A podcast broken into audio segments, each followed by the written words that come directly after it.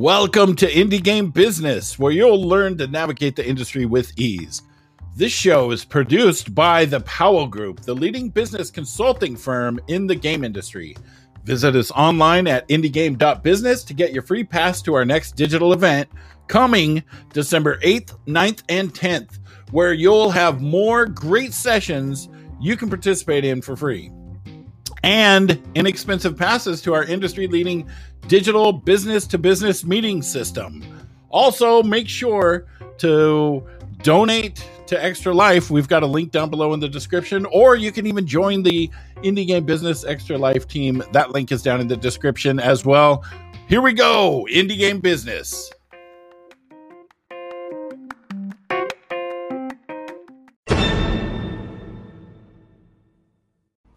Hello, and welcome to the Hiring and Retaining Diverse Leaders, the Next Generation of Games panel. In this panel, we'll be discussing how to move forward from the harassment and discrimination that has plagued our industry. It is imperative that we recognize the failures that led to these situations and come together to create solutions that ensure the game industry is inclusive, supportive, and safe for all developers.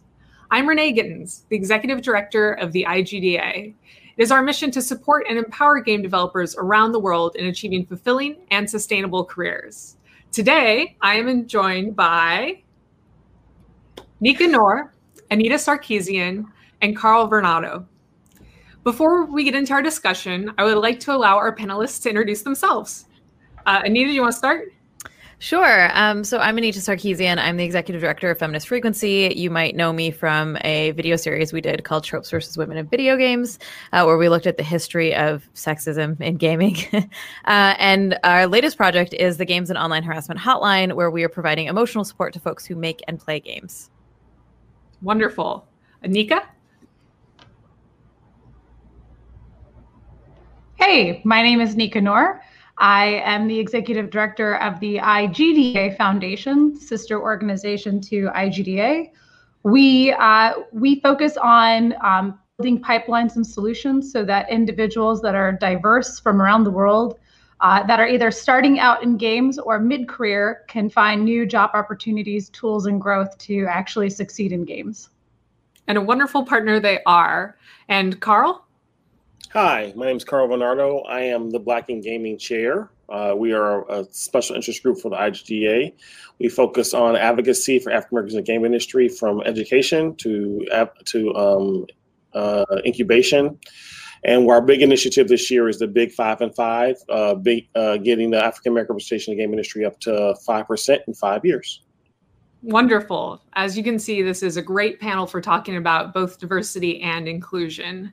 If you have any questions for the panelists during this panel, please uh, go ahead and comment them in your chats, and we'll be answering those questions in the last 10 or 15 minutes. The title of this panel is Hiring and Retaining Diverse Leaders. And I wanted to ask our panelists uh, where do you think the game industry currently stands in both of those regards? You might want to go 1st mm-hmm. Go for yeah. it. It's a casual conversation. okay.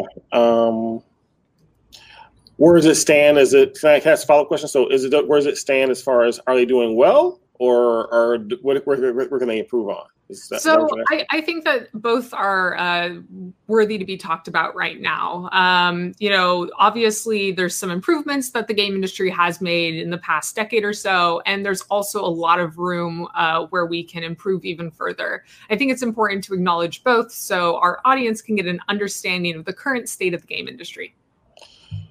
So my my judgment would be that the game industry right now still has an insiders club, and the insiders club is very difficult to navigate. Right. So I think the game industry has probably done a pretty remarkable job last couple of years of trying to diversify how they recruit, but they haven't done a good job of building in culture that keeps that going. Right. So I think there's a lot of discussion. Um, about how we approach the game industry, how we look at the game industry, how the game industry tries to like do outreach.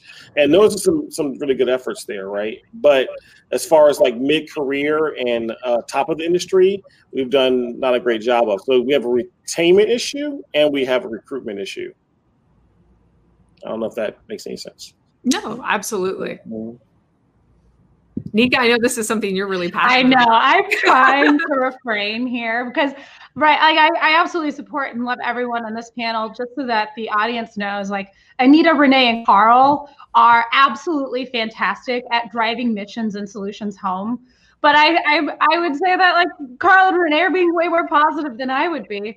I'd say I'm absolutely floored right now. It totally, it's not. It's. I. Uh, I'll put it this way. I five six years ago i set out on a mission to you know just support awesome talented people people and faces you don't see. And i realized that it's been like the six year anniversary of my personal commitment to just diversify the industry either through games or people or whatever. And it has been quite uh, not a fun journey. Um, and i you know like it, it kind of sucks because you have a lot of people that have had um, kind of been demonstrating a lot of lip service, but you also have really amazing actors in the field like Carl, like Anita, like Renee, who really, really, really care deeply and personally and passionately drive that mission home. And so when it comes to, you know, how we hire and retain, Carl is 100% hit uh, hit the essential issue on the nose.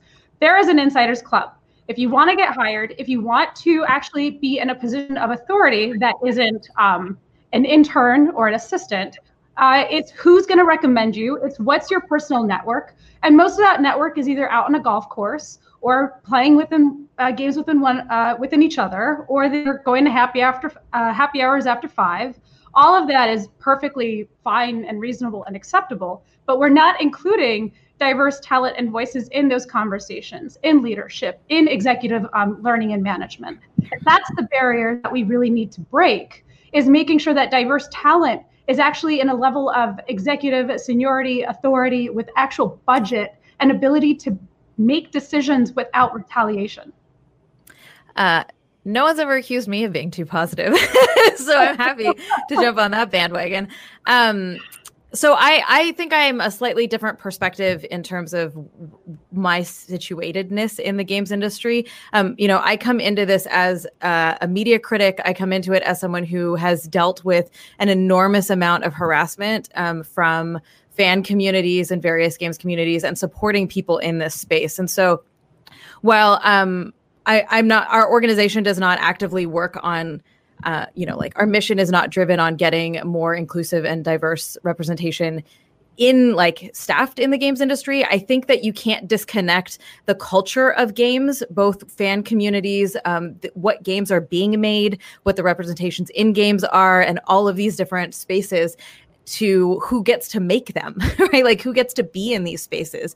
And what i've seen over the 10 years or so that i've been doing this work is that we have the same similar problems to the tech industry at large, right? We come from a history of massive white boys club, right? We kids in their basements who started, you know, the the sort of kind of false narrative of like, you know, you got this scrappy startup and then you get bigger and bigger and then you're this big organization, but there's still no structure. There's no infrastructure. There's no support mechanisms in place. And I think that that's really relevant to understand why we are how we are. You're hiring your friends, as both Carl and Nika mentioned. There's um, ga- there's severe gatekeeping happening, but also the culture of these industries, uh, the culture of these um, studios is a huge part of the retention issue women bounce out of games very quickly. And part of the reason for that is because um, the culture might we might now be at a place in the games industry where we say, hey, okay, we need to like acknowledge that we got too many white dudes here. So we got to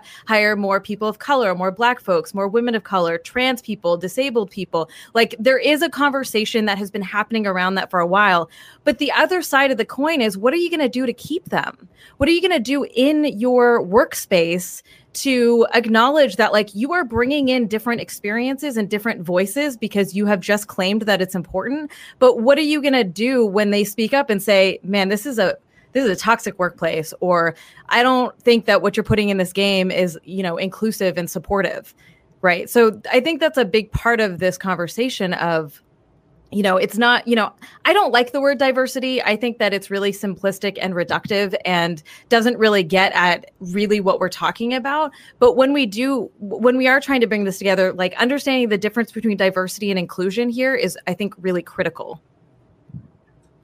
So let me ask a question with that. So, like, you, so because I love, I love what you guys said.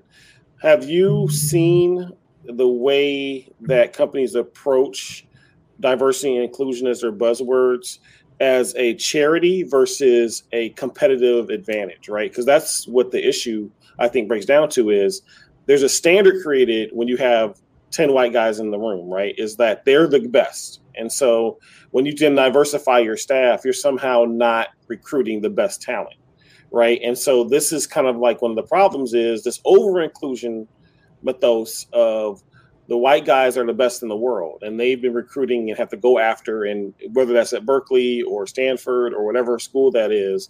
And once they get those positions then anybody that comes in after has to like be on this standard level. Have you seen cases in your in your opinions of people that are mediocre in those positions but but get classified as the best because they are a certain kind of culture? Nika renee or anita I mean, I'm, I'm, I'm, parsing a little bit of what you said. I want to make sure I understood your question. Right. Um, it, just so that I make sure I've, I've got it. Are you saying that standards are created based on who's hiring and then the repetition of that same class of people that are getting jobs? Is that what we're Yes. So Anita okay. made this point, and I think it's critical, right? right? Is that people hire their friends, right? Right. And the, the, there's overrepresentation. So then there's there's ten friends, uh, let's say eight white guys, and two um, two other minorities who are not black usually that are the standard, right? And they're right. not women. And so then they deem themselves as master game designers, master art people, master programmers, right? Right. And so that standard is created. So then when they get they get big enough, people are like, okay, you got to diversify your staff, right? And then right. they project out to the world that they can't do that because there's nobody out there because right. to go down in standards would be to hire other people.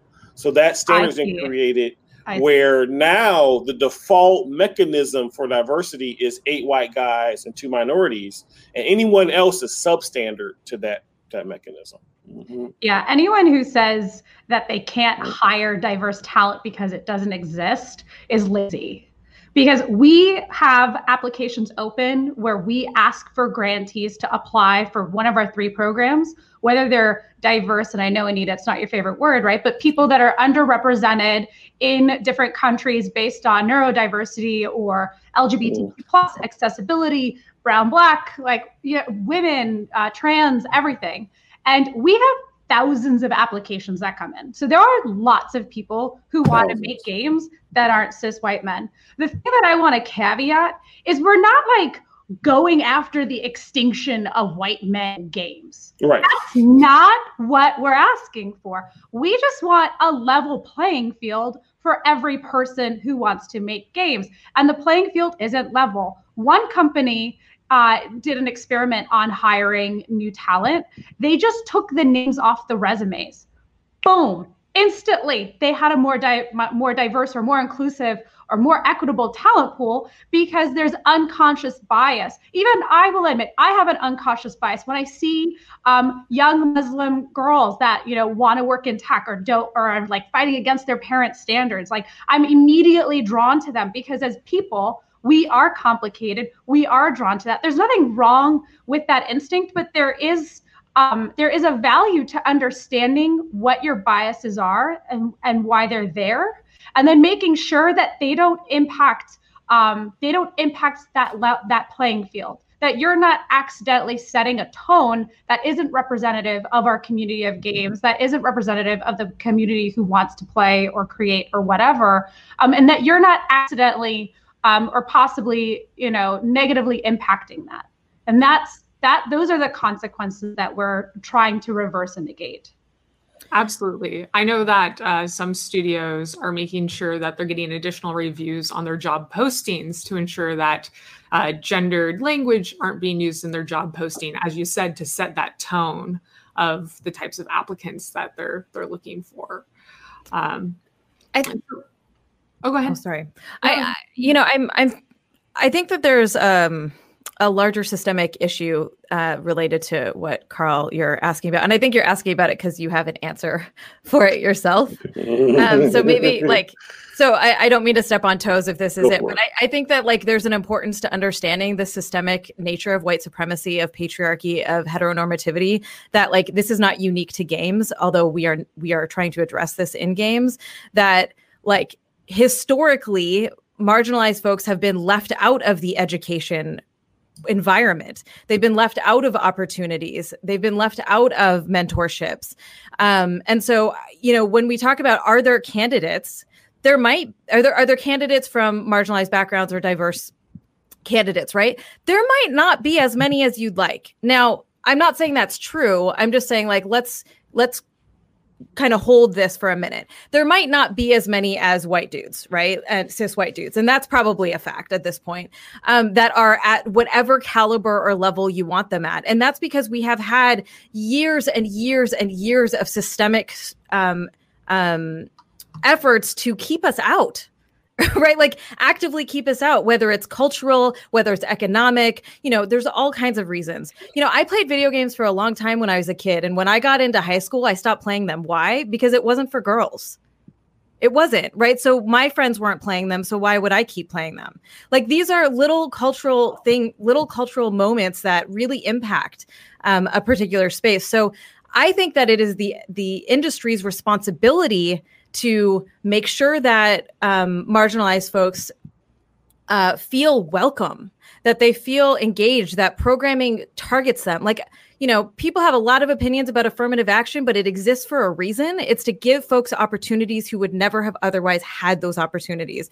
And I think we need to think about, well, why don't you hire someone that's a little more junior and maybe mentor them to the position you want them to be at? Give folks these opportunities. And like Carl, when you introduced what you were doing, you're trying to get 5% black folks in the gaming industry. Like we just need to take a minute and acknowledge how sad that is right? It's, that like that your goal is to get to that point, that we're not even near that point right now.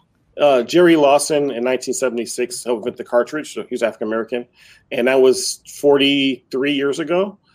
Major League Baseball in the same amount of time. So like Jackie Robinson integrated Major League Baseball in 19, I think 46. 20, uh, 40 years later, there's 28% black people in, in Major League Baseball. The game, the game industry has never gotten more than 2%. And, and the 2.5 is generous. I mean, we're usually at 1 to 1.5% in the game industry 40 years later. Like, so, I mean, like to your, to your point, like it's, it's, it's often argued that like where they're doing really great, we're not doing great. I was being judged by the effort, but not the, not in the, uh, not in the conclusion of that idea. To go back to your point about systemic racism, because um, people ask, I'm, I'm an ally and I want to do something, you know, like, and I say, well, you have a responsibility. They say, well, why do I have responsibility? And I get this a lot is why do I, as a current white person in America, have responsibility? I go, well, think of it like this.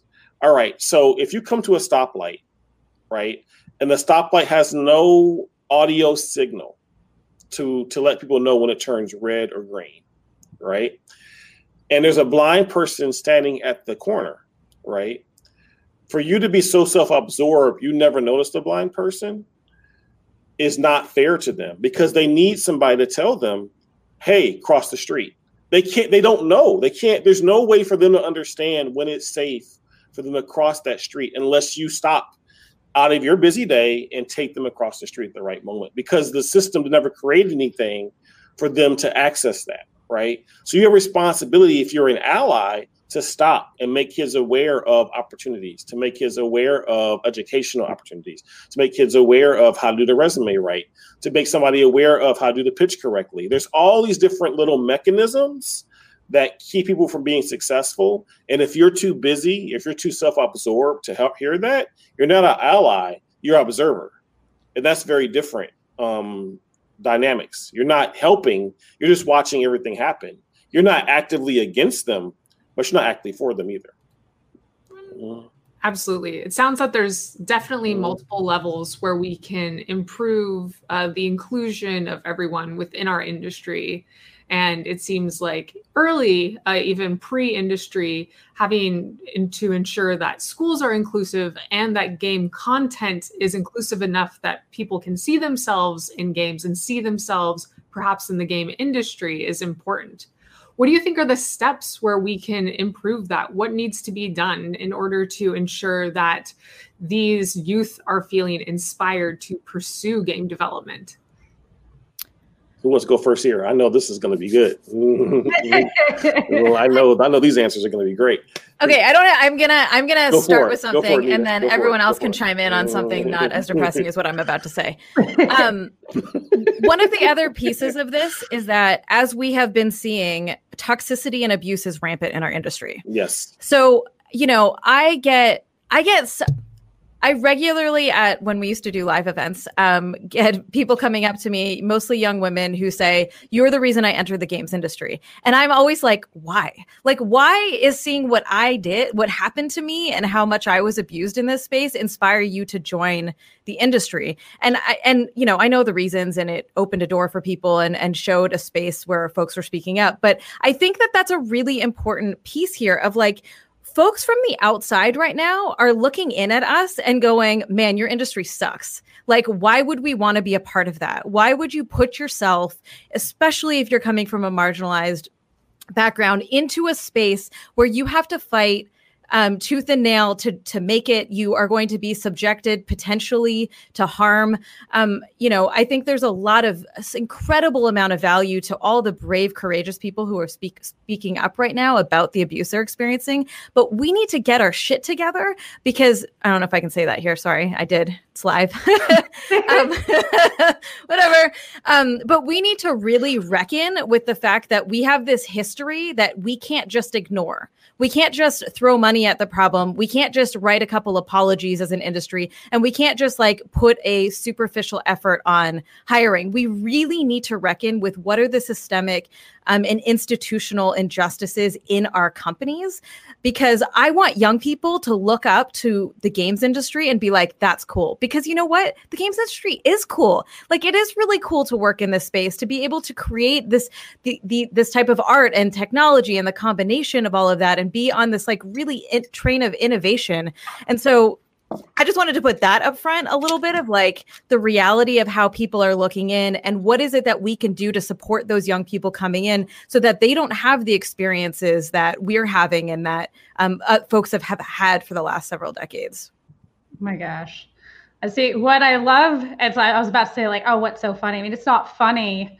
As Anita, you're talking about, uh, as you're talking about like, here's the big picture, here's the systemic stuff we need to fix my approach this year, because we're in pandemic year, and Carl and Renee know they've been like holding my hand through it all. We usually have these, we, right? We literally, our whole purpose as a foundation is to actually support those young people coming in or people that are three to seven years in, uh, in games um, from all walks of life and different backgrounds.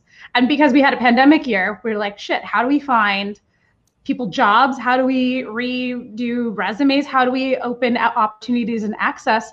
And quite frankly, maybe it's not like the best approach, but my approach has been like, especially with this new generation, um, my approach has been like, we're not getting the systemic shit done this year. We're not getting it done next year. Uh, I hope I, I, hope to God or a higher power or whatever that we do get the industry to 5% um, African Americans or African in five years. It is such a sad, sad goal. And our our whole, at least my whole stance on it has been teaching the next generation. Maybe this is also sad. Um, uh, but uh, but basically it's been about like teaching them how to navigate when crap hits the fan I have basically drilled it in every week. We've have lots of awesome positive people. And just so you know how much work it is to actually, right, Carl, like when it comes to like how do you like help the blind guy know to go? Just so you know, for 60 people to find jobs, navigate the industry, we pulled in 80 plus mentors. Uh, right now we're at over 30 plus different panels, speakers, live, pre-recorded, etc. 13 different video game companies um, 40 volunteers that are alumni that have come in as camp counselors.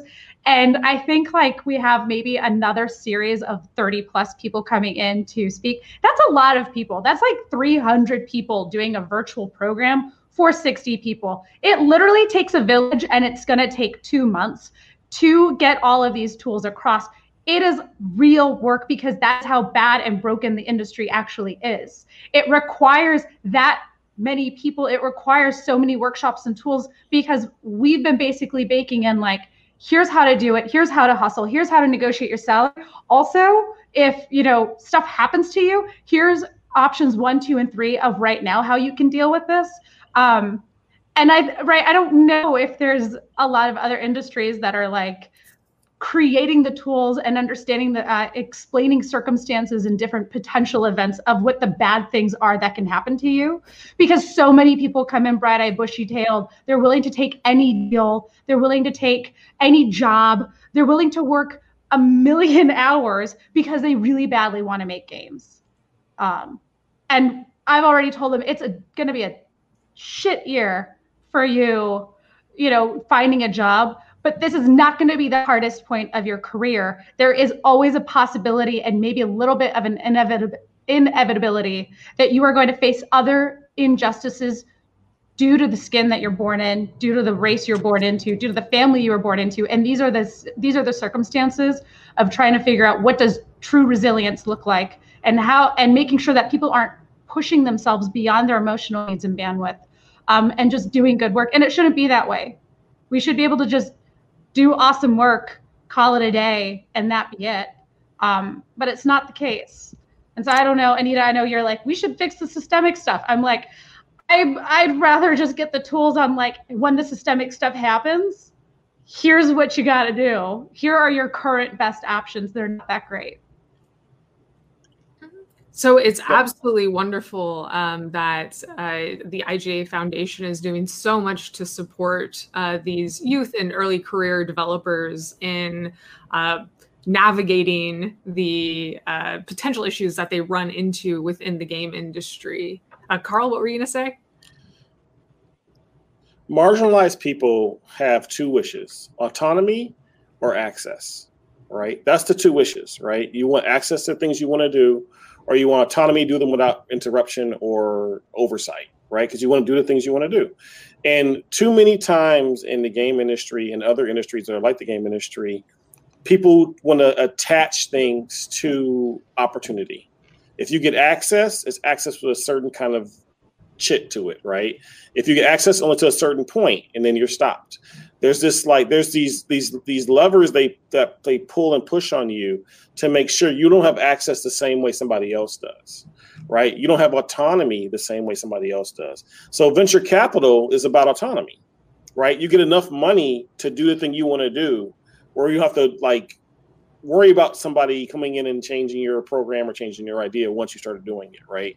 And so when you're talking about what tools can you do, if you're a game company and you want to really make a difference, I mean, really make a difference, right? You give IGDA, you give IGDA Foundation, you give Anita's company, you give them five million dollars and say, go do what you want to do, right? Go do all do all the activism you need to do in the world, and I will watch you and be proud right? If you really want to make a difference, you give people the resources and tools to be able to do the things that they are passionate about and without attachment. You don't try to do it the way you want to do it. You don't put your own stipulations on it. You don't do it because it worries you. You if you want somebody to catch up and be able to run in this lane the way you want to do it, you give them the, the kind of money and resources they need to do it without having to answer to you. That's true. That's a true gift from a sponsor and not uh, other things. Are you looking for a publisher for your game?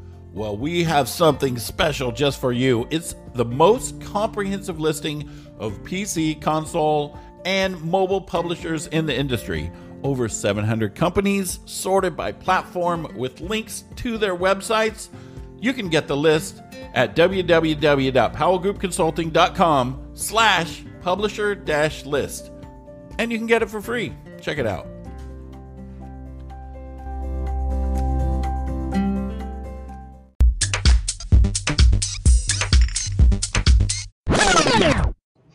So right now, a lot of uh, those discussions to get money and resources tend to happen at industry events or industry tangential events like networking events and parties. A lot of the harassment um, uh, of incidences uh, have occurred at those kinds of events. Uh, do you think there needs to be any change to how the game industry approaches these networking events? You asking me directly or the, the entire group? Whole panel. Anyone can answer.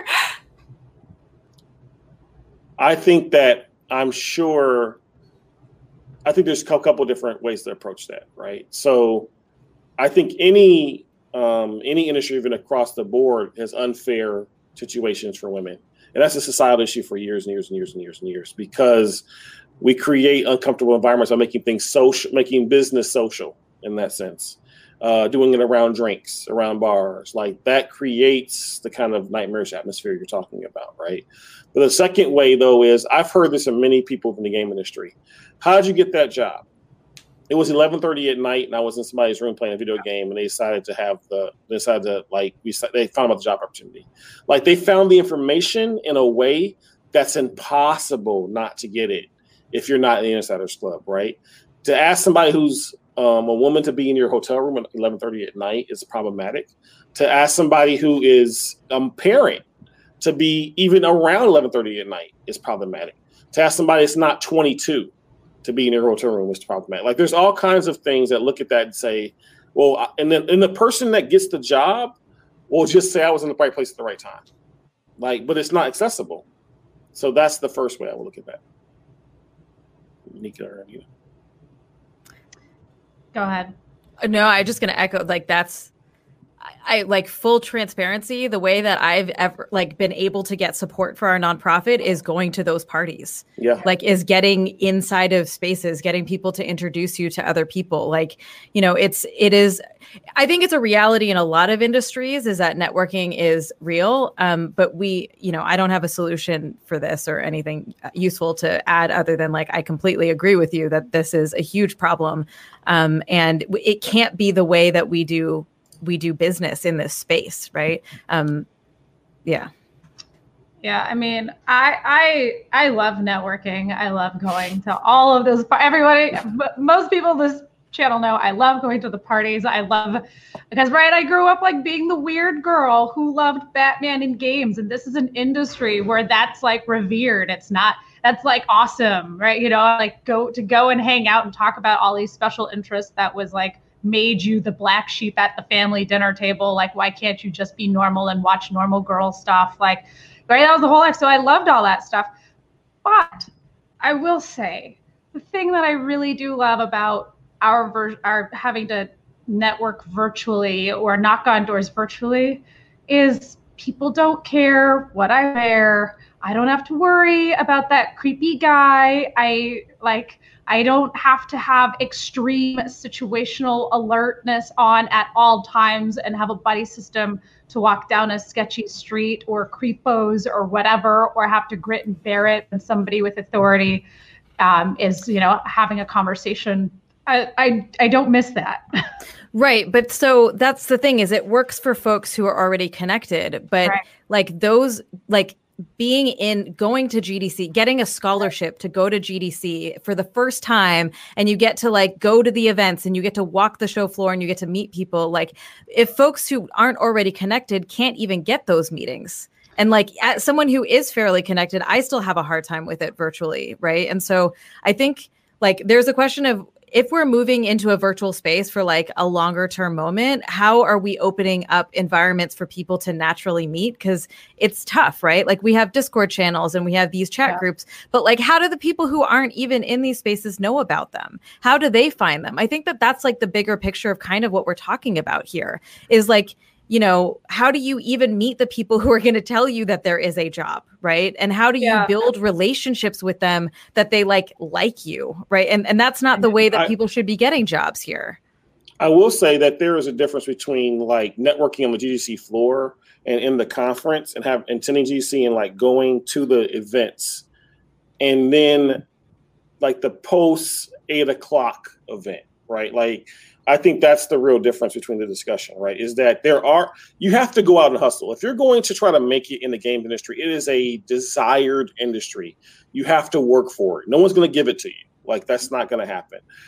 But I think Renee's question speaks to more of there are areas where people are predatory in environments, and that goes to like time and space and where you are in a situation and how that's not fair to certain people. And that is a situation that has happened, especially very recently, like where we've seen that be an issue, right? And so I think yeah. it's something that um, is problematic. And there are certain things that uh, you should never have a job dependent on you be having to put yourself in a situation like that, right? Like if you want an extra network and you want to meet a thousand people in the game industry, and so you're at the, all the parties, that's cool. But your job dependency should not be on that network, right? Like yeah. that's not fair. And I, I totally hear that, and I didn't mean to dismiss that part of it. I just feel like those parties are when that when that happens. Like um, you you might meet people on the GDC floor, but it's not the same relationship that you're building as you're getting like drunk with someone and like having like.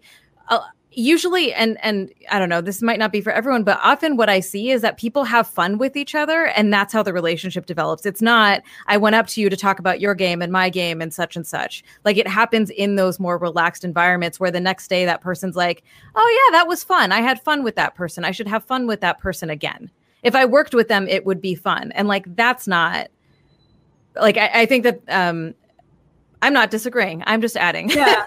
No, you know, look, you're you're not wrong. All points are valid. We're at we're just at this we're just at this area now where like if we skip to the end of the end of the chapter of this book and the end of the chapter says all conferences next year are virtual still the question is like what are we going to do yeah. and we just have to like we have we get to this point and i don't know about y'all i'm so curious because you're all leaders but a long time ago i was like i went straight into like when when gdc was canceled i went straight into like mad max apocalypse like because i do i live my life that way. I studied biodefense. I'm all about emergency preparedness. I'm like the weirdo with the tomato cans and the parachute and the whatever and the mace and the compass and the fire starting kit.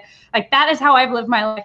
And very early on, we made a decision of like, we are not going to stop people's dreams and careers and wait a whole other year. I remember the 2008 economy. That's when I had to find a job. That sucked. That was awful. And I was like, shit, if we are going down in flames as a nonprofit or whatever due to people having budget constraints and COVID 19, we are going out in a blaze of glory and I'm getting every single person a freaking job.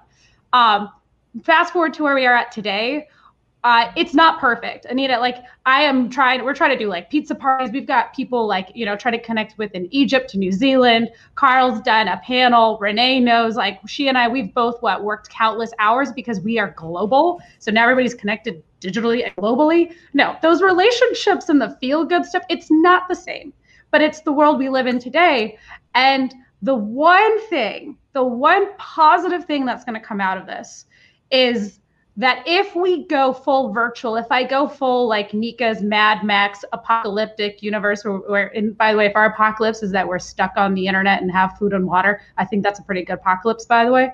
But if that's the universe of 2021, the opportunity we have is that instead of helping 60 people that I usually bring in physically to GDC, I can take what we've done this year due to the support of like 300 plus people that have do- like literally dived in with two feet we can help way more than 60 people. Because the part of networking that we also that we do talk about is access but it's not just access in terms of like finding people physically at a bar. There are so many people who cannot afford to get to gdc there are people whose visas were denied even before the pandemic. There are people who have dreams and aspirations beyond ourselves. We forget how like it's so you know there's such so much bad and negativity but we forget how lucky we are by extension to be in North America with like even like the potential promise of hopping on a train and saving up all your money to to even make it. There are people in different countries that can't even dream like they'll they'll never have the resources to just hustle.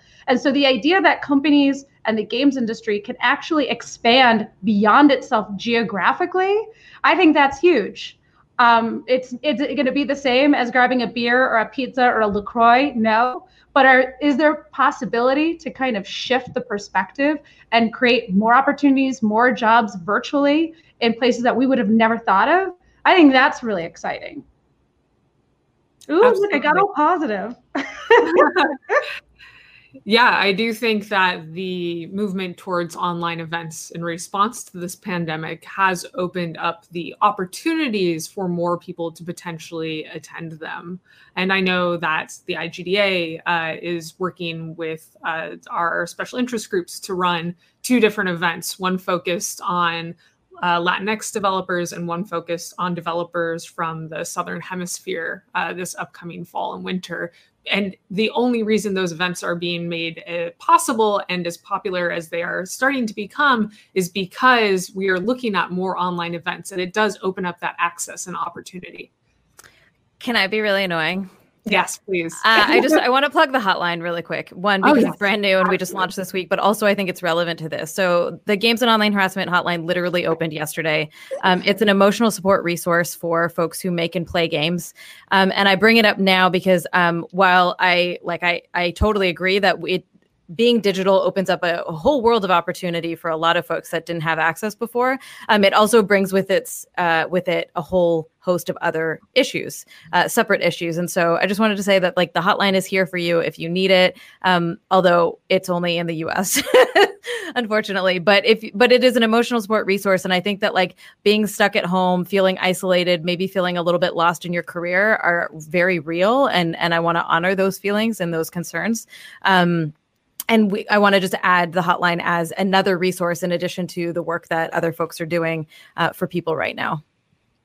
Yeah, that's a, a wonderful um, resource and, and, tool for those who are working to navigate the industry or even who are looking to enter it. Um, as I'm sure that everyone in this group uh, has experienced a lot of harassment within the games uh, space and knows that providing that kind of support uh, can be really, really beneficial. Um, so we do have some questions from the audience. Uh, the first one is I've been getting a studio of students together from all around the IGDA. I was astounded by the amount of diversity of students that I found. What are some ways to gain maintain that momentum as we grow? So how do they maintain the diversity momentum? How do they retain that diverse talent uh, as their studio grows. They're asking their recruitment effort? Like they want they want to be able to they have rec- they have recruited diverse talent but they want to ensure that as they move forward and as they grow they retain that talent and they retain that diversity. Ask the people they recruited to ask some of their friends to apply. Like i mean like just use the pool they have. Expand their friendship network, expand who they are, expand the, the group of people that they they talk to, look at the schools they came from, all those different things. Like let the, the it starts with the people there. If they have a people know each other, I mean, they can that group can expand quite easily in the group they've already applied. If they're looking just from uh, top down methodology, look at different resources. Uh, National Society of Black Engineers is a good resource for, for programmers. Art uh, using ArtStation or one of the online places to find like diverse talent in art. There's lots of resources you can use for that dynamic. Yeah. Our, our, just even like our underrepresented our pipeline for underrepresented groups our programs the reason why we have more applications year over year is because people walk through the program and then they go tell their friends who either have similar interests or look like them or care about diversity. And that's how they apply too because they spread the word and they say like oh i did this thing and i you know walked out of it not feeling like shit and got a job. It was awesome. Um, definitely how your your best allies are the people who are actually enjoying and walking through whatever the programming is that you have. It sounds like you're already doing the work, um, and that's great. And I would just urge you to realize that this is an ongoing thing that you have to keep doing the work, and that that work isn't always easy. Um, and so, you know, there are very specific stuff like that Carl had brought up earlier around, um, like or I think Renee may have brought this up around like what do your job applications look like? Where are you posting those? Um, and then also, you know, retaining, like thinking about retaining and and being creating an environment where um, folks in your workplace can give you feedback if they feel like it's you know there's cultural issues that are coming up and that you're receptive to them and that you'll acknowledge them um, i think we'll do a lot to get folks like word of mouth excited about the culture of your studio and make folks want to work there I want to add one point to what I was saying earlier too. Uh, as you grow, make sure your hiring managers have experience and look for diverse recruitment. Yeah. Like they will, that person determines a lot at your studio. So whoever you put in HR or put in that position of recruitment, uh, look and see if they've taken classes in diversity and back. Like, like you need to look at that person's profile very carefully because that person can just shape the whole culture of your studio without realizing, without you realizing it. I think that that's a, a, great point, Carl. And I kind of want to expand on this question. So, we talked a lot about uh, recruiting that talent, um, but we've seen that mentorship and internal support networks can be critical for the growth and retention of employees. Uh, how can those networks be implemented to better support diverse talent as well? Well, every studio should have ERGs, which is employee, employee resource groups.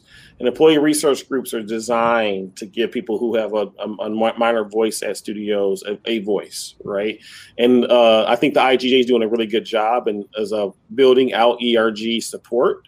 Um, where you can find people on those are equivalent of like black student unions on college campuses or Latino student unions on college campuses.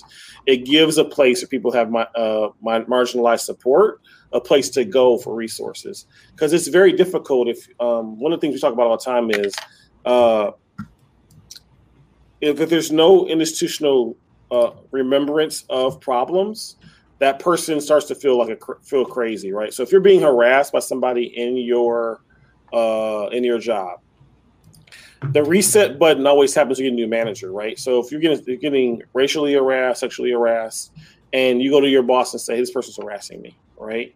When that boss leaves, another boss goes in and they reset the button. Well, you know, maybe this person doesn't really do that, or maybe this person is just confused, or maybe this, and so you end up having this argument like for six years when it's obvious you're just being bullied, right? And so what you need is resources there that that exist beyond the institutional dynamic, so that you know this is a problem. Absolutely.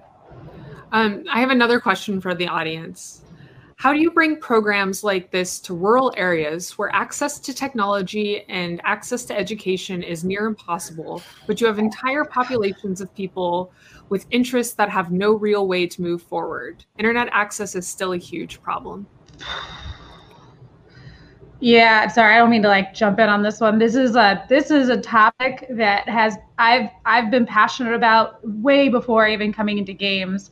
Like I come, I come by ways of like working on Capitol Hill at the House Energy and Commerce Committee, broadband uh, connectivity, the way that cable company, and this isn't even like a foundation thing, right? But like broadband activities, um, broadband's an issue. Now we've got like the fight about 5G, and then you're totally right. Not only like do you have like internet connectivity issues with the monopoly of what's going on and that whole debate on net neutrality, but um, it's I will say, like, it is very difficult because not only do you, I understand that there's a tech component, but if technology isn't culturally built into your local community, then you also have to balance with the stigma of right your peers, your parents, your educators, because that means you're not getting the education either.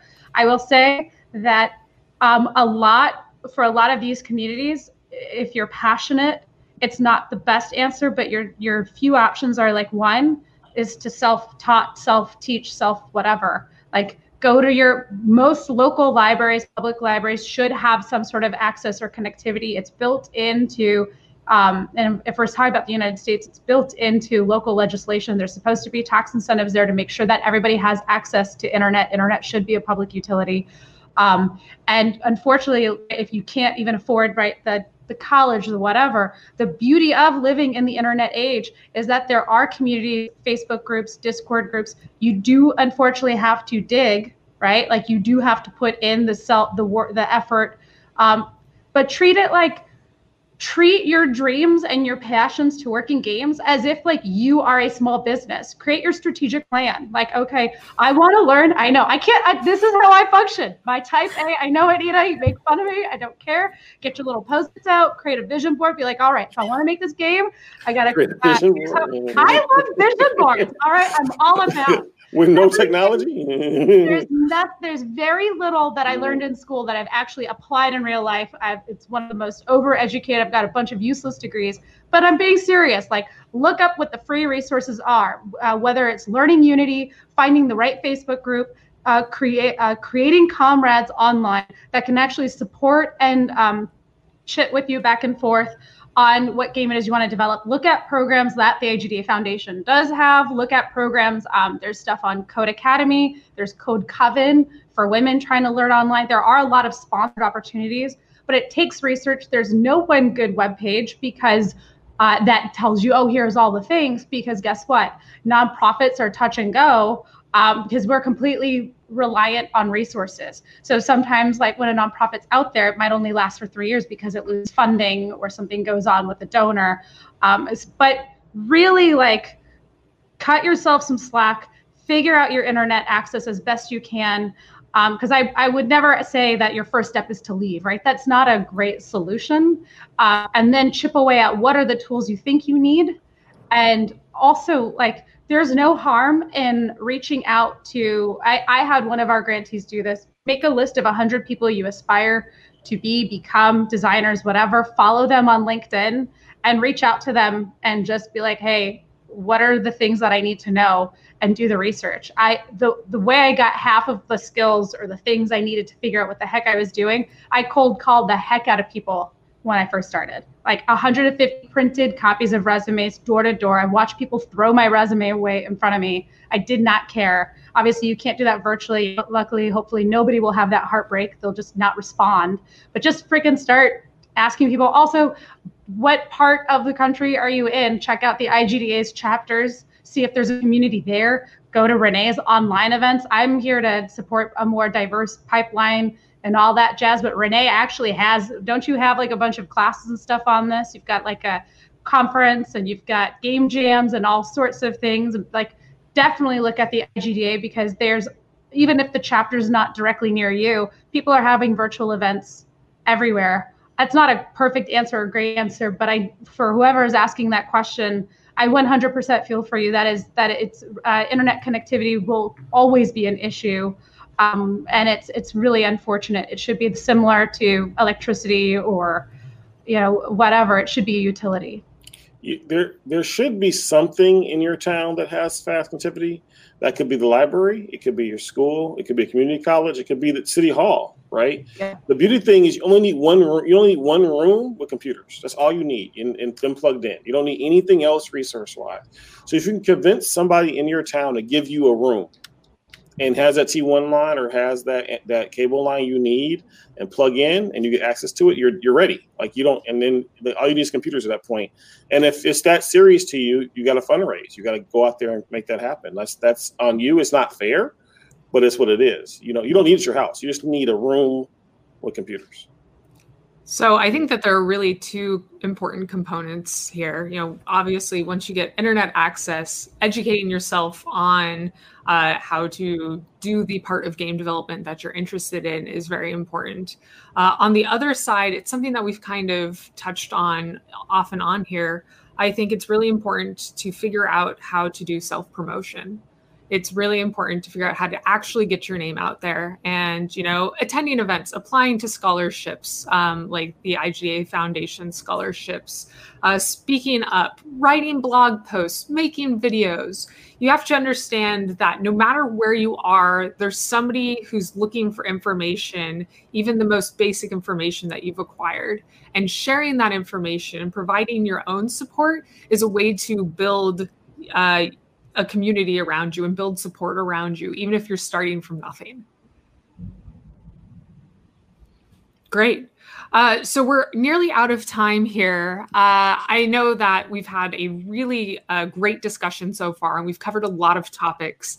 Uh, but I wanted to invite each of our panelists to leave off with sort of one last important statement, one thing that they're really passionate about when it comes to hiring and retaining diverse uh, leadership about diversity and inclusion in games, uh, the one thing they'd like the audience to walk away with today and keep in mind.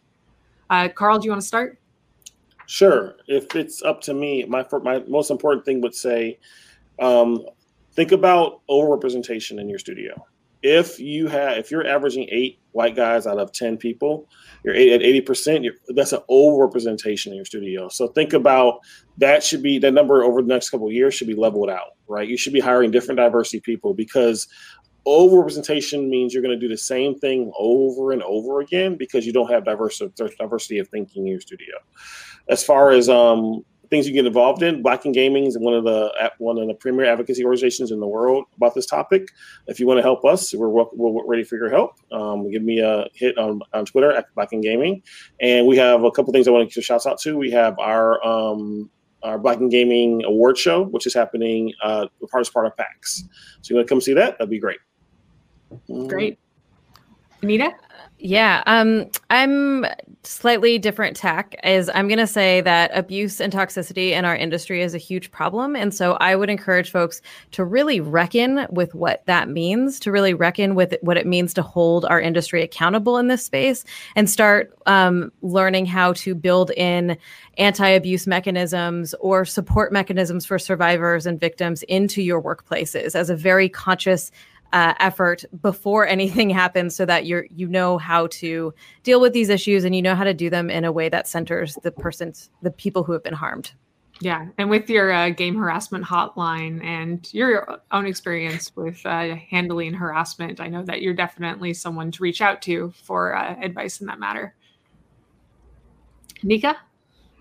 Yeah if you have open positions and you aren't a terrible person feel free to DM me at Nika uh, because I've got lots of people that want to get hired. I've got lots of people that we've been polishing up and working on, um, you know, building up their uh, technical skills, their soft skills, etc., all summer long. Not some for every country, but you know what I mean. My Twitter is at Nika. Feel free to DM me. But we also take the placement of where we put grantees very seriously. We want to make sure that they're at awesome studios that aren't going to make them feel like shit based on the way and who they're bored in. So know that if you DM me, I'm also looking at accountability. Wonderful. Uh, thank you three for joining us. I think this was a great panel, and it seems like our audience was really receptive. Um, let's hope that we can all work together to make this industry more supportive for everyone.